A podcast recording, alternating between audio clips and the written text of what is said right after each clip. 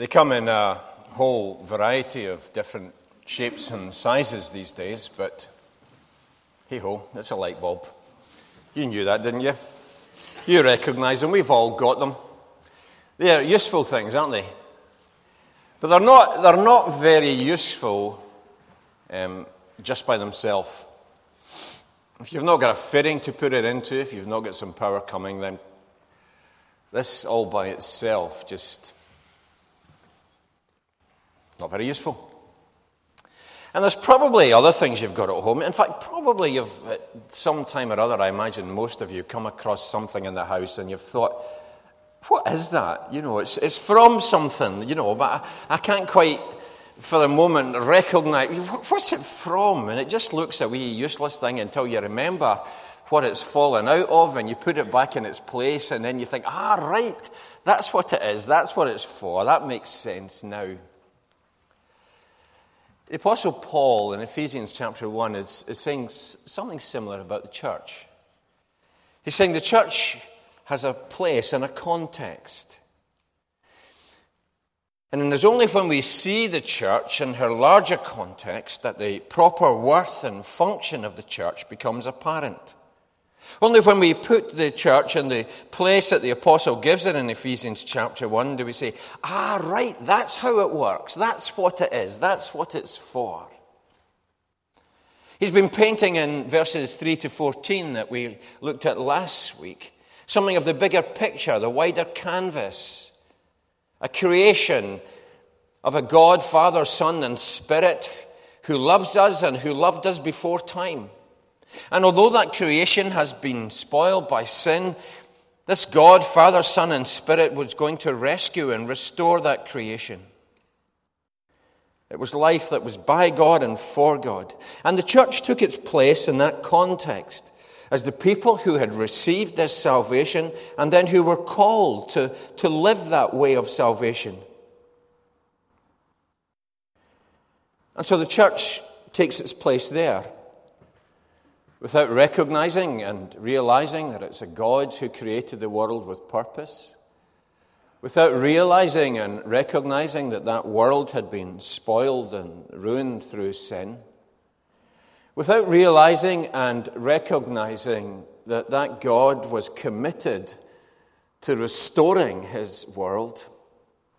And he was going to do it through his, the gift of his Son as a Savior who would come among us as one of us, who would live and love, who would die and rise again for us.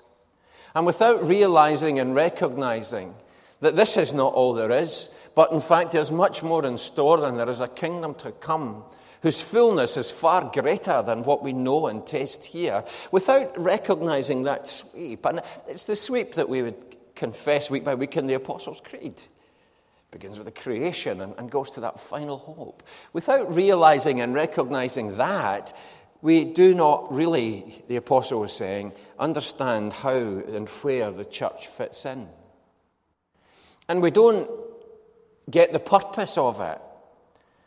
And we don't get any kind of usefulness from it in the same way as you don't get any usefulness really from the light bulb without having a fitting to put it in, without having a context and a place for it. And that gospel message is that the church then is the people of God chosen and saved by Him to do His work and His will in the world. Is that what we got and grasped and believe? How would we know if somebody had grasped that? Well, you would, for one thing, you wouldn't hear them saying things like, the church is there if I need it. Nor would they be saying things like, I can be a good Christian without going to church. Nor would they be saying, Well, I didn't get much out of that, as though it was some kind of product for us to consume. These things give away the fact that we haven't really grasped what the church is and what it's for. And there are other ways, too, in which we can tell if someone has truly understood what the apostle is saying in these verses. And one such way is how, or maybe even before how, whether or not, whether or not, and then how we pray. For what we have in verses 15 to 23 in the passage that um, Leslie read for us is the follow on from the passage we looked at last week. It's, here is the thanksgiving and prayer that comes because of the realities he has been talking about. So he begins verse 15 for this reason. For what reason? Well, for the reasons that he's just been talking about, verses 3 to 14.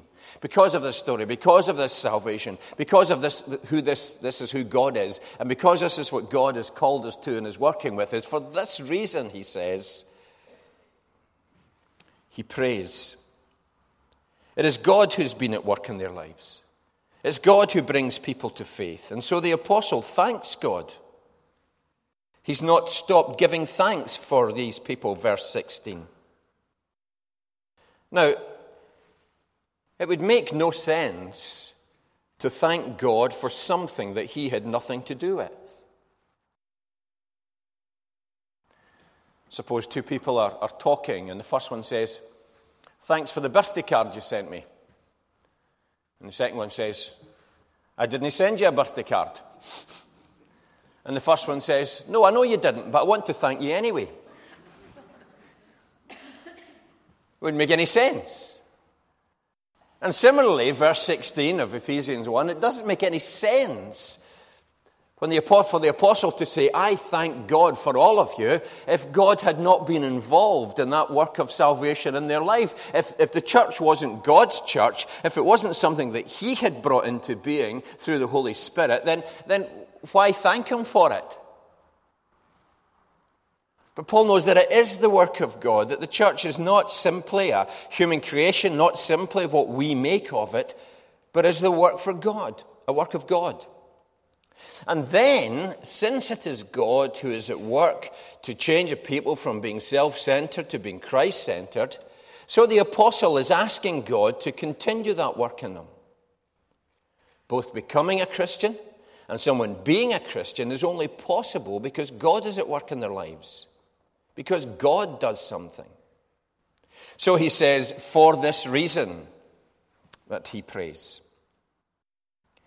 God is most glorified when people come to realize who He is, when people accept His love, when people align themselves with His purposes, when people serve His will, when people are longing for, praying for, and, and working for your kingdom come, your will be done on earth as it is in heaven. That's when God gets glory.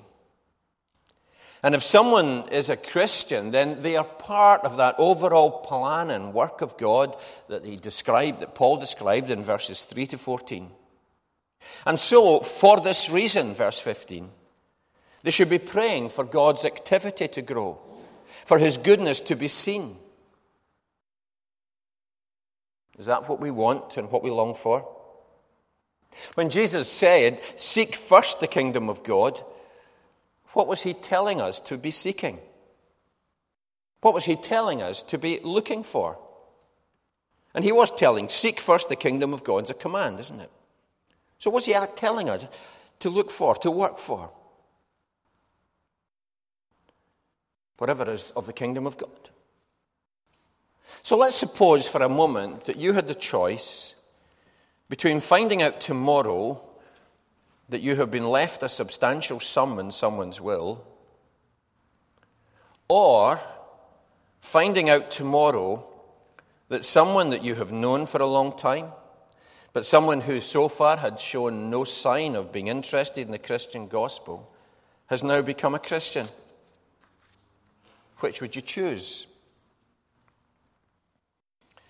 Oh, I know what's the right answer to give in church. Eh? I know what we feel we ought to be saying. But what would it be? What would you rather have?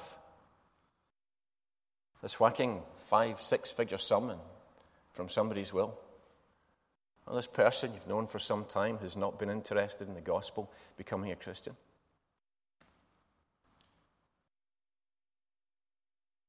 That's the kind of thing Jesus is talking about when he says, Seek first the kingdom of God. The kingdom of God doesn't rest in pounds and pence. It doesn't rest in just the things of life, the material stuff. It's the eternal purposes and love of God being realized, being grasped, being celebrated, not just now, but for all eternity. And when Jesus said, Seek first the kingdom of God, not seek 17th the kingdom of God or seek 23rd the kingdom of God. When he said, Seek first the kingdom of God, it's, it's those kind of choices. Admittedly, that's a very hypothetical one, unless you're used to getting substantial sums left in the will every week, I don't know. But if not, that's very. But, but that's the kind of thing. What would it be? What would I most looking for? What am I most wanting? So the Apostle Paul is saying, look at this great plan, this great purpose, this great salvation of God, verses 3 to 14. And for that reason, because of it, that's what I want to get excited about. And he says, verse 16, I have not stopped giving thanks. He says, I remember, verse 16. He says in verse 17, I keep asking. And notice these verbs are what we call the continuous present tense that is, what that means is he prays and goes on praying. I have not stopped giving thanks. I keep asking means not just that he remembered to give thanks for them once on the 22nd of May five years ago, but, but he's regularly giving thanks and going on giving thanks. He's asking and he keeps on asking because this is who his God is and what his God is doing. When I was um, in my, my first charge in, in Rochese, um, we used to have a, a, staff meeting, a team meeting in, in the manse on a, on a Monday morning to plan what was going on in the week and so on. And because we were having um, the meeting, um, I would put the telephone answering machine on. So if the telephone rang, the answering machine would deal, it, deal with it, and we could continue with our meeting. And one morning, they, when we were in the middle of the meeting, the telephone rang. Um, and sure enough, the answering machine clicked on, and I, I heard it doing its, doing its stuff, and that's fine. We continued with the meeting. But as soon as the answering machine had finished and switched off again, the phone rang a second time. Well, again, I just let it ring, and the answering machine did its stuff. And as soon as it had finished, the phone went a third time. Now, at that point, those of us in the room said, there's probably somebody desperately trying to get through to us. There's somebody probably who knows A, that we're there, B, that we're having a meeting, C, that I switched the answering machine on, but they want to, they, they want to get through to us. So, and sure enough, that's what it was. It was one of the elders of the church who needed a particular bit of information. She should have got that information from the, the deaconess. The deaconess had forgot to pass it on, and she really needed it right away just to find out something. But the point is that why did that person phone and phone and phone? They phoned and phoned and phoned because they knew the situation. They knew that we would be there. They knew that we were in a meeting. Knew, they knew that we usually put the answering machine on, and they needed to get through, so they kept asking it, kept, kept phoning, kept phoning, kept phoning until but they only kept phoning because they knew if somebody else who didn't know that, all of that would probably just have phoned once and left a message or not left a message and tried again hours later. But she knew. Now, it's because of what the Apostle Paul knows about God it's because of all that he said in verses 3 to 14 about God loving us, about God having a purpose and a plan, about God being a God who wants to bring salvation, about a God who wants us to, to know his love more and more. It's because the apostle knows all of that that he asks and keeps on asking. It's because he knows that and believes that about his God that he's saying, I'm not going to stop giving thanks and I'm not going to stop asking because I know, Lord, that you're there and I know this is what you have and I know this is what you're about and what you're doing. And I want to see that come to pass.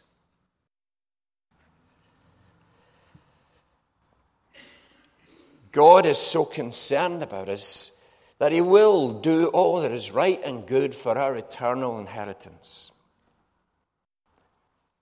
Now, the trouble is for us, or the challenge is for us, that sometimes, because we are living in a, amongst a people and in a society whose goals in life are personal health and wealth ones, about pleasure and prosperity, so all too easily we absorb that outlook.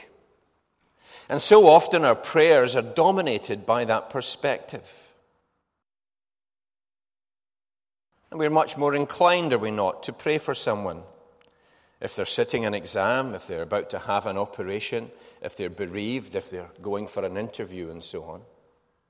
And we're much more inclined to ask for prayer when these things are what's going on. Now, I'm not saying don't pray for people at these times. But I am saying we should realize too that there's far more at stake. And when we as a church only pray for one another when there's an exam, when there's an operation, when there's an interview, when there's something like that coming up, we are saying that we're, we're just invested in this, uh, this stuff here. We don't real, we're not really investing in God's eternal kingdom. We're not seeking first the kingdom of God if our prayers do not expand into the kind of eternal issues that Paul mentions in these verses about growing in righteousness, about our peace being made more real, about our joy being extended, about our grasp of God's love lengthening and heightening and deepening and so on. Unless we say that really matters, that really counts, and show that by praying for that, then we're denying that that bit of the gospel is true. For this reason, verse 15, because it's true, I ask and I keep on asking. I give thanks and I keep on giving thanks. There was nowhere else for the apostle to go to ask for the church to be invigorated, renewed, for the, ask for the church to be effective in mission, for the church to become a more loving people, a more holy living community. Only God could bring these things about. And so he prayed and prayed regularly and continually. And notice in verses 17 to 19 what it is that he was asking for. He was asking that they would have the Spirit of God, wisdom, that they would know God better, that they would realize the hope that the gospel gives, they would know something of the power of the gospel and the power of God in their lives. That is, he's asking for something quite precise and definite. He doesn't want them to miss out on what God has in store for them. He doesn't want them simply to think that God is in some way in favor of them, in some kind of very general but vague sense.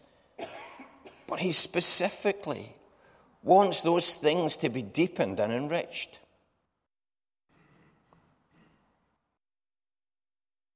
Is that how you would pray for the church? We need God's help to see that and to be made ready for that.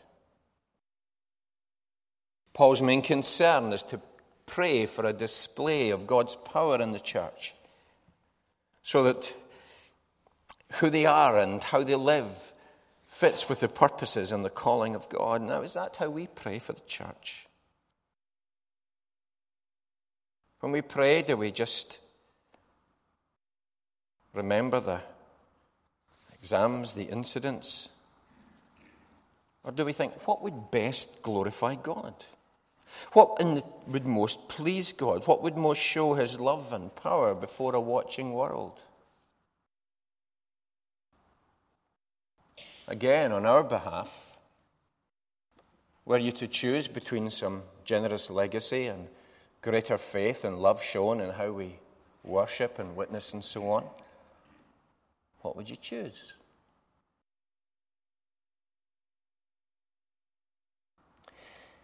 Paul prays in line with what he knows of God's will because God is more interested in our holiness than he is in our comfort. God more greatly delights in the integrity and the purity of his church than in the material well being or the health of its members.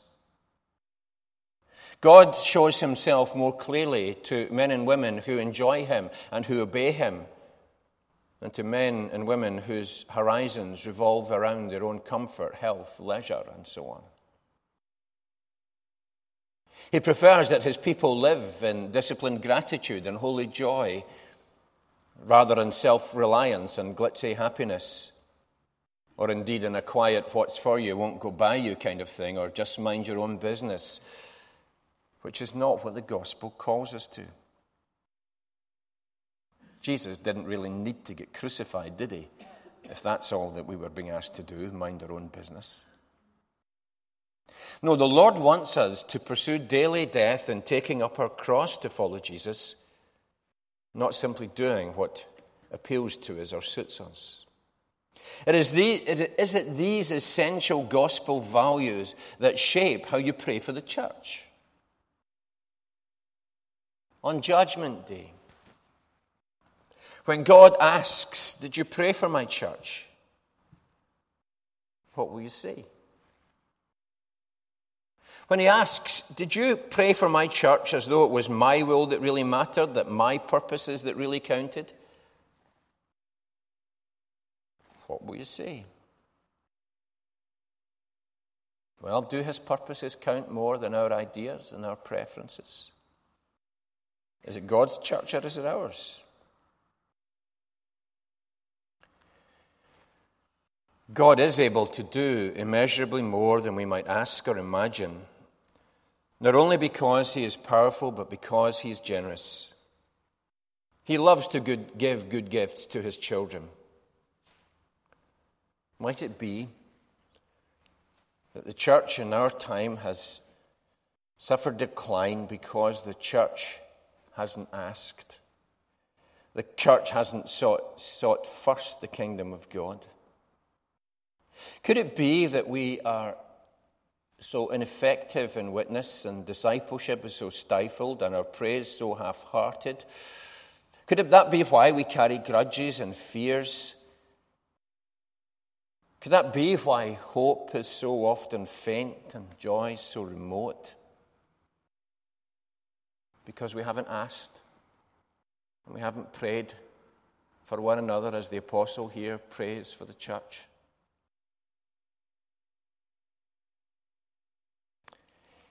Now, if anyone thinks, well, I, I would do that, you know, but I don't know where to start, I don't know how to pray like that, don't know what words to use. God, in His wisdom and generosity, has sorted that for us. We can use Paul's words here in verses 15 to 23. Or there's another example in Ephesians chapter 3, from verse 14 to the end of the chapter.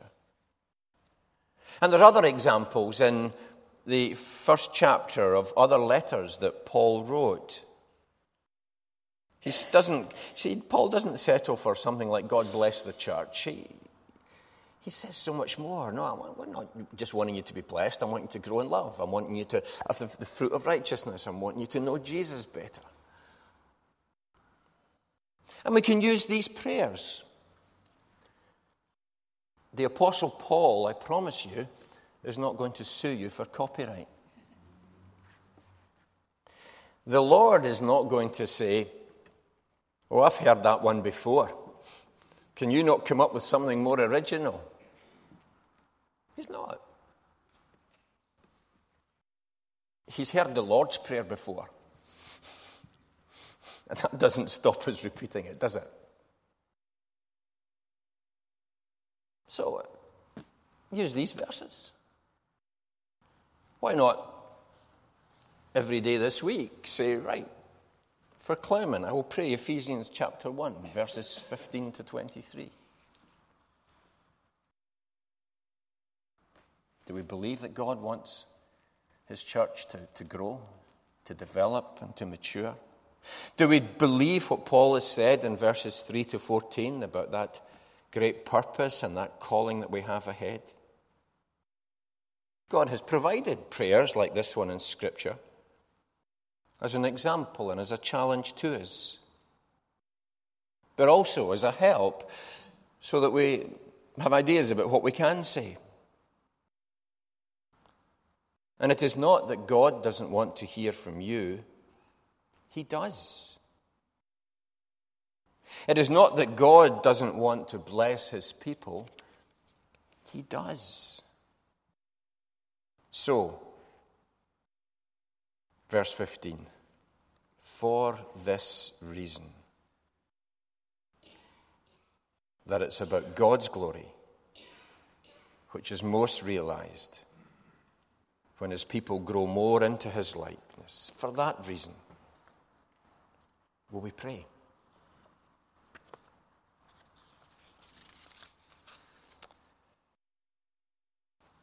Before